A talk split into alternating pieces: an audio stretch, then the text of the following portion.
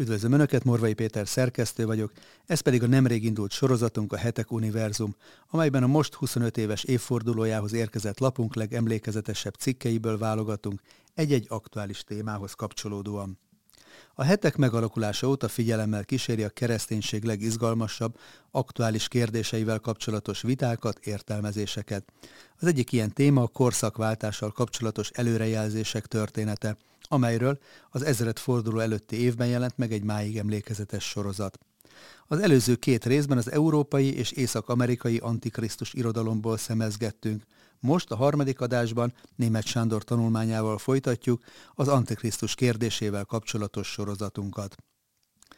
Az antikrisztusról szóló vallási irodalom egyik kiindulási pontja az a feltételezés, hogy ismeri az igazi Krisztust, vagyis messiást, vagy legalábbis a személyiség jegyeit, akihez vagy amihez hasonlítva megállapítja egy messiási tekintéllyel fellépő személyről azt, hogy áll, hamis vagy antikrisztus.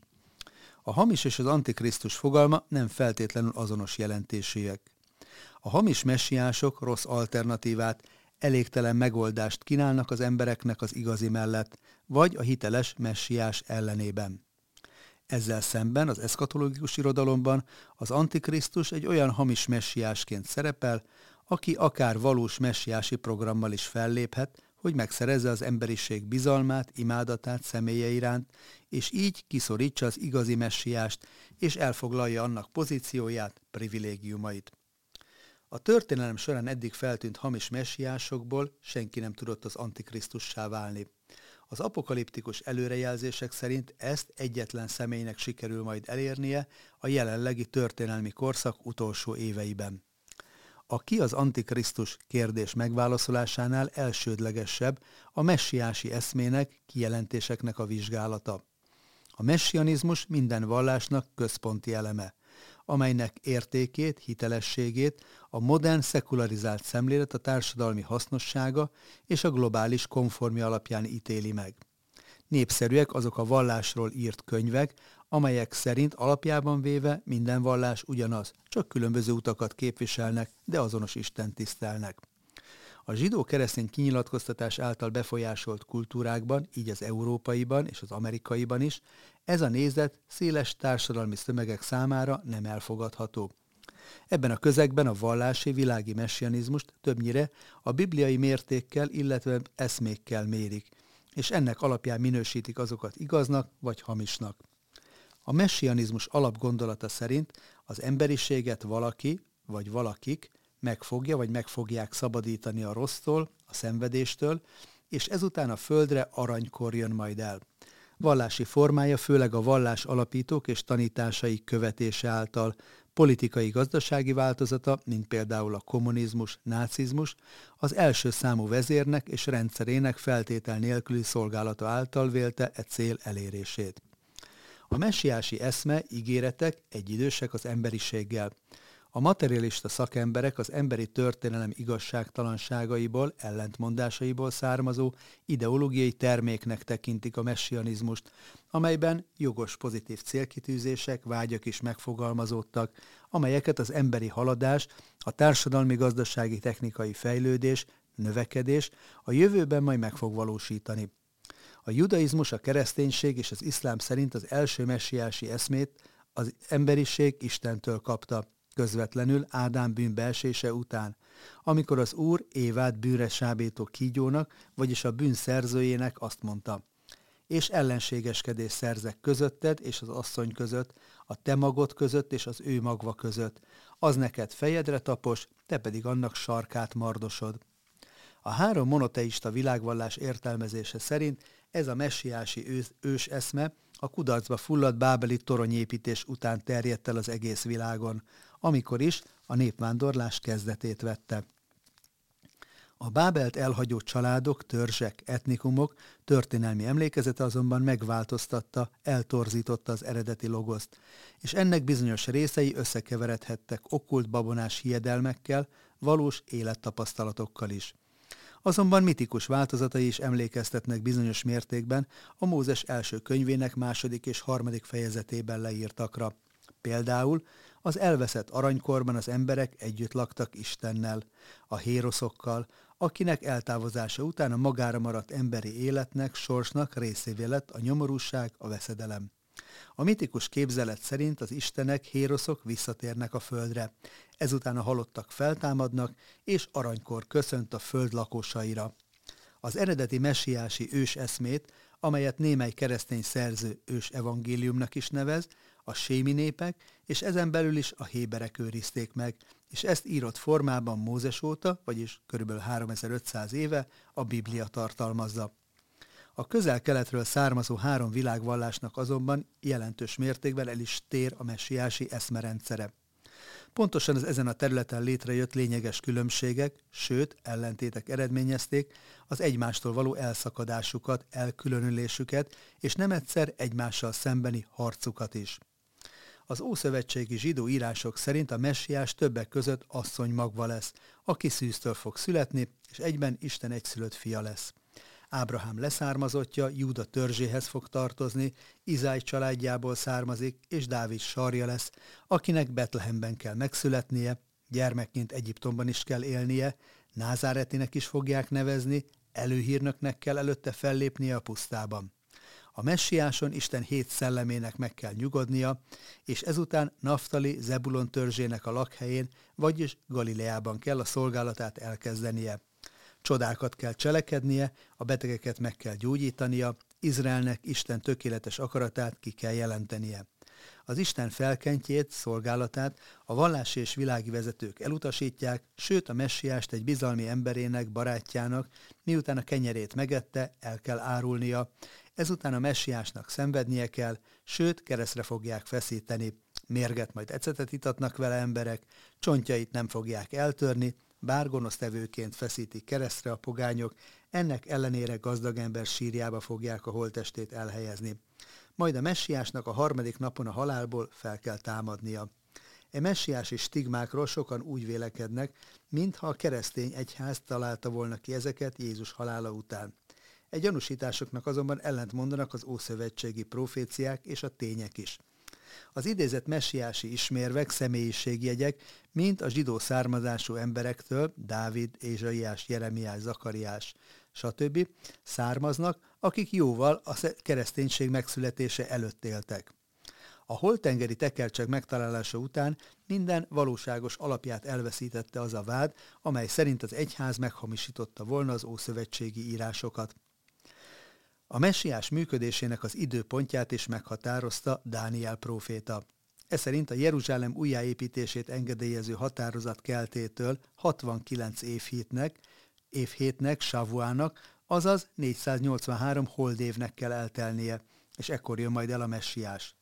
Ezt az okiratot Krisztus előtt 445-ben adta ki Artaszerszész perzsa király. Még ha számításba vesszük is az időszámításban előforduló pontatlanság lehetőségét, akkor is a Dániel hat, Dánieli 69 hét az Artaxerxésztől Tiberius római császárig tartó időszakba pontosan beilleszthető. Az új szövetség semmiféle új messiási eszmét nem tartalmaz az ószövetségihez képest. Így nem az egyház találta ki Jézusról azt, hogy ő a messiás. Már az egyház születése előtt zsidó emberek állították Jézusról azt, hogy ő a messiás, akinek eljöveteléről Mózes, a proféták és a zsoltárok előre szóltak. Állításuk szerint a személyes tapasztalataikra, ismereteikre építettek, miután meggyőződtek arról, hogy a názáreti magán hordozza a messiási személyiség stigmáit, valamint teljesítette a messiással szemben támasztott isteni alapkövetelményeket.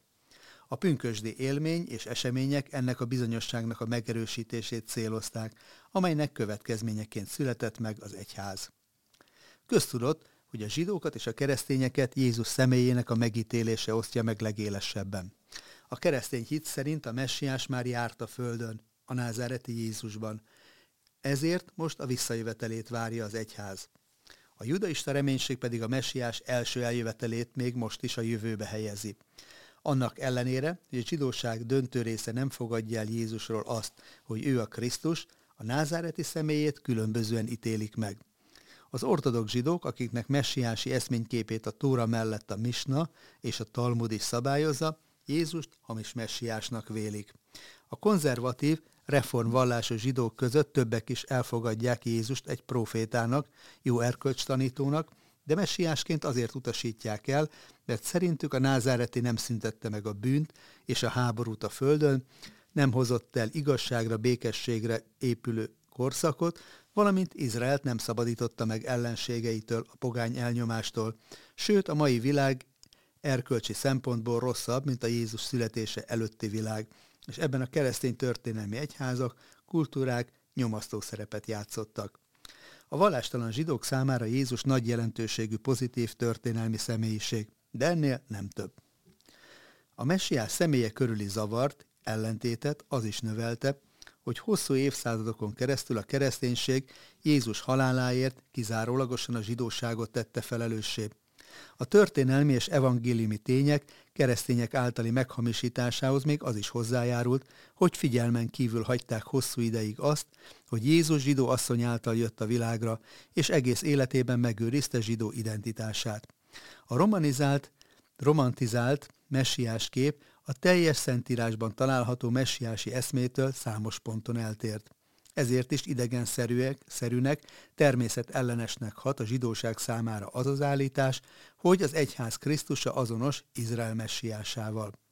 A kérdés tisztázását az sem mozdítja elő, hogy a mai napig számos keresztény irányzat, pap és lelkész úgy viselkedik, hogy Jézus zsidó származásának nincsen teológiai, szellemi jelentősége. Ez az ostoba állítás valójában a kereszténység lényegét, igazságát kérdőjelezi meg. Ugyanis a názáreti zsidó származása, identitása nem csupán természetes adottság, hanem olyan profetikus stigma, amely alapján igazolható, hogy az ószövetségi zsidó szerzők a messiás személyére vonatkozó előrejelzéseinek Jézus pontosan megfelelt. A messiás nemzeti hovatartozásának jelentőségére világít rá az a palesztin erőfeszítés is, amely Jézust Palesztinnak kívánja a világ előtt beállítani, és ezzel Arafaték politikai céljaik támogatására kívánnak erkölcsi támogatást kovácsolni a világban. Ha Jézus nem lett volna zsidó, akkor szükségképpen ő lett volna maga az Antikrisztus. Így a nemzeti identitásától megfosztott messiás kép az Antikrisztus számára készíti elő a terepet, mert ezáltal felszámolható a messiás egyedülisége, és könnyen helyettesíthetővé válik más személlyel. Jézus zsidó identitásának jelentőségét azért sem szabad szem elől téveszteni, mert a különböző nemzetekhez tartozó keresztények és Ábrahám között ez biztosítja a szellemi jogfolytonosságot. Az Ószövetség Ábrahám és Izrael leszármazottaira szűkítette le a messiási ígéreteket, áldásokat, ezért Pálapostól tanításának értelmében a nemzeteknek, hívőknek Jézust Ábrahám magjának is el kell fogadniuk, hogy az ígéretek jogszerű örökösévé váljanak. A messiási eszme és hit a Bibliában univerzális, de ennek forrását Jézus szerint Izrael nemzetében fakasztotta Isten. A názáretinek a Jordán folyóban való megkeresztelkedése semmiképpen nem a zsidóságból való kikeresztelkedését jelentette, hanem pontosan az ellentétét. A keresztelő János nevével fémjelzett mozgalom szellemi erkölcsi célja az volt, hogy az elpogányosodott, vagyis hellé római befolyás alá került zsidóságot visszatérítse a Mózesi Szövetség kijelentéseihez, ígéreteihez. Jézus zsidó, identitása és Izrael iránti elkötelezettsége a feltámadása után sem szűnt meg. A messiás nem vált internacionálissá, ezért nem is Rómába, New Yorkba vagy Brüsszelbe várják a visszajövetelét, hanem Jeruzsálembe, ahogy a messiási zsidó állam királyává legyen.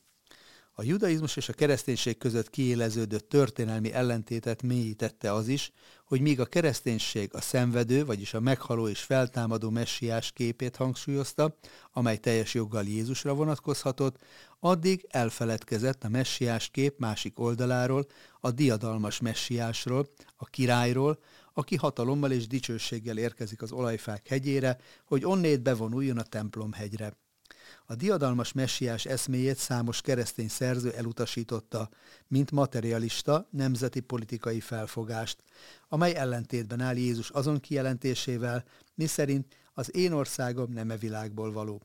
Az Ószövetségben a messiás kifejezést használták a főpapra és a királyra is. A Kohén Hamasiakot a főke, felkent főpapra, a Melech Hamasiakot pedig arra a királyra vonatkoztatták, aki Izrael felett Isten akaratából és nevében dicsőségesen gyakorolta a hatalmát. Ézsaiás próféta Círus Perzsa királyt és messiásnak nevezi, akit Isten kent fel, hogy a zsidóknak visszaadja szabadságukat, földjüket és templomukat. Természetesen ezek mind a nagy és igazi messiásnak az előképei voltak, akiknek feladatuk, tisztségük a messiási szerephez és programhoz tartozott. A név használatából is kitűnik, hogy a messiásnak, főpapnak, királynak és profétának is kell lennie. A keresztények, amikor a messiás haláláról és feltámadásáról beszélnek, akkor Jézust, mint Melkizedek rendje szerinti Kohén Hamassiachot emlegetik, vagyis a messiási főpapot, aki engesztelő áldozatot mutatott be saját életét föláldozva a világért, a bűnök miatt Istennek. A főpap föltámadott, és az atya jobbján foglal helyet a keresztény hit szerint. A keresztények profétaként is tisztelik Jézust, aki megismertette az emberiséggel Isten tökéletes akaratát. Az utóbbi években pedig egyre több keresztény döbben rá arra, hogy az egyház nem nagyon ismeri a messiást, mint királyt, ami a judaizmus messiás képében pedig domináns szerepet tölt be. A tudatlanság talán onnét ered, hogy az egyház a messiási proféciák értelmezésében következetlen. A Jézus első eljövetelére vonatkozó ószövetségi kijelentéseket szó szerint értelmezi, míg a második eljövetelre a messiás király művére vonatkozó proféciákat allegorikusan magyarázza, és ezáltal egy ködös, hamis jövőképet közvetít. Az alábbiakban a diadalmas messiásról szóló kijelentéseket soroljuk föl az ószövetségi zsidó proféciák alapján. Ez szerint tehát Jeruzsálemben lesz a nagy király szent városa és székhelye, ahonnét a világot Isten félelemmel és igazsággal fogja kormányozni. Izraelt megszabadítja ellenségeitől, és felépíti számukra a templomot. A föld nemzeteit megítéli, és az életben maradt népek alávetik magukat a messiás királynak. A messiás fel fogja számolni a hadseregeket, fegyvereikből ipari és mezőgazdasági eszközöket készített, a háborúkat megszünteti a földön, az igazságot és egységet hozza el az emberek közé. Az emberiséget békével, biztonsággal és jóléttel ajándékozza meg, a különféle vallások, felekezetek megszűnnek, és Isten ismeretével töltik be majd a földet. Az erőszakot és zsarnokságot fölszámolja a földön, a bárány nem fog a farkastól félni, sem a kisgyerek a viperától. Radikálisan emelkedni fog az életszínvonal és az átlagos életkor is a Földön. Viszonylag kevés munkával az emberek gondatlanul meg tudnak majd élni. Az idejük nagy részét Isten ismeretének a megszerzésére, elmélyítésére és Isten tiszteletre fogják fordítani. Nem lesznek nincstelen, éhező, szegény emberek. Természetesen Izrael újra egységes lesz, és egy boldog messiási állampolgáraiként szolgálják majd az örökkévalót. A világ történelem eléri célját, minden ember megismeri üdvözítőjében az életet. Az emberiség csodálatos regeneráción fog keresztül menni. A halálnak jelentős mértékben csökken majd a befogása az embereken, a betegségek ritkán fordulnak csak elő, az emberek a messiás csodálatos, erős Istenként fogják tisztelni és imádni. Bizonyos vallási törvények, törekvések fölvetették a két messiás koncepcióját. Ez szerint az első magára veszi a nép bűneit, így a bűnbocsánat megszerzése után a második messiás számára szabaddá teszi az utat. Az utóbbi fogja majd betölteni a diadalmas messiás szerepét és eszméjét, vagyis Izraelt megszabadítja, helyreállítja, az emberiséget pedig megajándékozza általános világbékével és jóléttel. Sőt, az egyik apokrif irat, a Szibillák könyve szerint a messiás keletről jön, tehát nem is zsidó lehet, egy Izrael támogató, ne, nagy uralkodó. Szolovjov könyvében, amelynek antikrisztus elképzelését eh, korábbi sorozatunk korábbi adásában részletesen ismertettük, az Antikrisztus a két messiás koncepcióra építi fel küldetését. A kereszténység kategorikusan elutasítja azonban ezt a két messiás koncepciót. Szilárd álláspontja szerint a szenvedő és diadalmas messiás egy és oszhatatlan személy. Első eljövetelének fő célja az volt, hogy mint messiás főpap megváltsa a világot engesztelő vére által, másodszor pedig diadalmas királyként érkezik meg a földre, és ekkor láthatóvá válik, hogy neki minden alávettetett. Bár királyi teljhatalmát az evangéliumban is demonstrálta, amikor minden beteget meggyógyított, démonokat űzött ki az emberekből, halottakat támasztott fel, és a természet erői felett is uralmat gyakorolt. Zakariás próféta is a szenvedő és diadalmas messiás egységét hirdeti, vagyis aki kereszt halált szenvedett, az jön majd vissza diadalmasan a földre, hogy megváltsa Izraelt. És reál tekintenek, akit átszegeztek, és siratják, amint siratják az egyetlen fiút, és keseregnek utána, amint keseregnek az elsőszülött után. A két messiás koncepció az Antikrisztus előtt nyitja meg az ajtót. A messiás megváltói művét képtelenség utánozni, de ettől elválasztják a diadalmas messiási eszmét, akkor utánozhatóvá válik a második eljövetele feladatainak végrehajtása, legalábbis egy rövid ideig. Talán a világ állam vezetője, elnöke pontosan a győztes messiási eszméket hirdeti majd meg, politikai, gazdasági és szociális programjában és működésének első részében hihetővé teszi az egész világ előtt, hogy kormányzása általános világbékét, biztonságot és jólétet hoz majd el a földre. Vallási programjában pedig minden bizonyal központi helyen fog szerepelni a Jeruzsálemi templom felépítése a templomhegyen, amely nélkül nehezen képzelhető el a világvallások integrációja. A judaizmus és a kereszténység messiás képében vízválasztó az is, hogy a messiásnak emberi vagy isteni természete van-e, vagy mindkét természettel rendelkezik-e. A kérdésre adott válasz alapján dől majd el, hogy a messiás imádása az egyisten imádásának kategóriájában marad-e, vagy bálványimádásról van-e szó. A messiás preexisztenciáját, vagyis a világ teremtése előtti létezését, valamint azt, hogy ő Isten egyszülött fia, nem az egyház találta ki. Ezek az ószövetségi zsidó messiás felfogásnak fontos tételei voltak. Dávid szerint a messiást imádják Istennek minden angyalai. Az ószövetségi messiási proféciák összegzéséből is kitűnik, hogy Krisztus valóságos ember, ember fia, és valóságos Isten, Isten fia is. Ezért is asszony magva, holott a természet törvénye szerint ez képtelenség lenne. Az atya pedig maga a teremtő Isten. A zsidó szerzőtől származó Énok könyvében, amely Krisztus előtt íródott, a messiás előtt minden lény le fog borulni. Más zsidó vallás irányzatok szerint is a messiás a legmagasabb rangú szellemi lény Isten közvetlen közelében. Istentől született, de a teremtő elrejtette őt, hogy egykor legyőzze majd a gonoszságot, a sötétség erőit, és megajándékozza az embereket romolhatatlan élettel. A keresztény hit szerint ez az ige, vagyis logosz már emberré lett, és megváltoztatta a világot. De vissza fog jönni, hogy tökéletes művét beteljesítse, és hogy megjelenésekor a szájából kijövő hatalommal és tűzzel véget vessen az Antikrisztus rémuralmának. Ez volt tehát a Hetek Univerzum új sorozatának harmadik adása. Köszönjük, hogy velünk tartottak. Hamarosan jelentkezünk a folytatással, addig is kérem kövessék YouTube csatornánkat, amelyen naponta jelentkezünk aktuális hírekkel és interjúkkal, valamint a hetek.hu online híroldalunkat is. Ha pedig a nyomtatott lapot részesítik előnyben, ajánlom megtisztelő figyelmükbe a 2023. január 18-áig tartó előfizetői akciónkat, amelynek fődíja egy Toyota személyautó. Akik pedig szeretnék támogatni további podcastjaink elkészítését, a videó alatti sávban található köszönet gombon tudják ezt megtenni tetszés szerinti összeggel. Előre is köszönünk minden felajánlást, és természetesen a megtekintéseket is. Viszont látásra a legközelebbi találkozásig.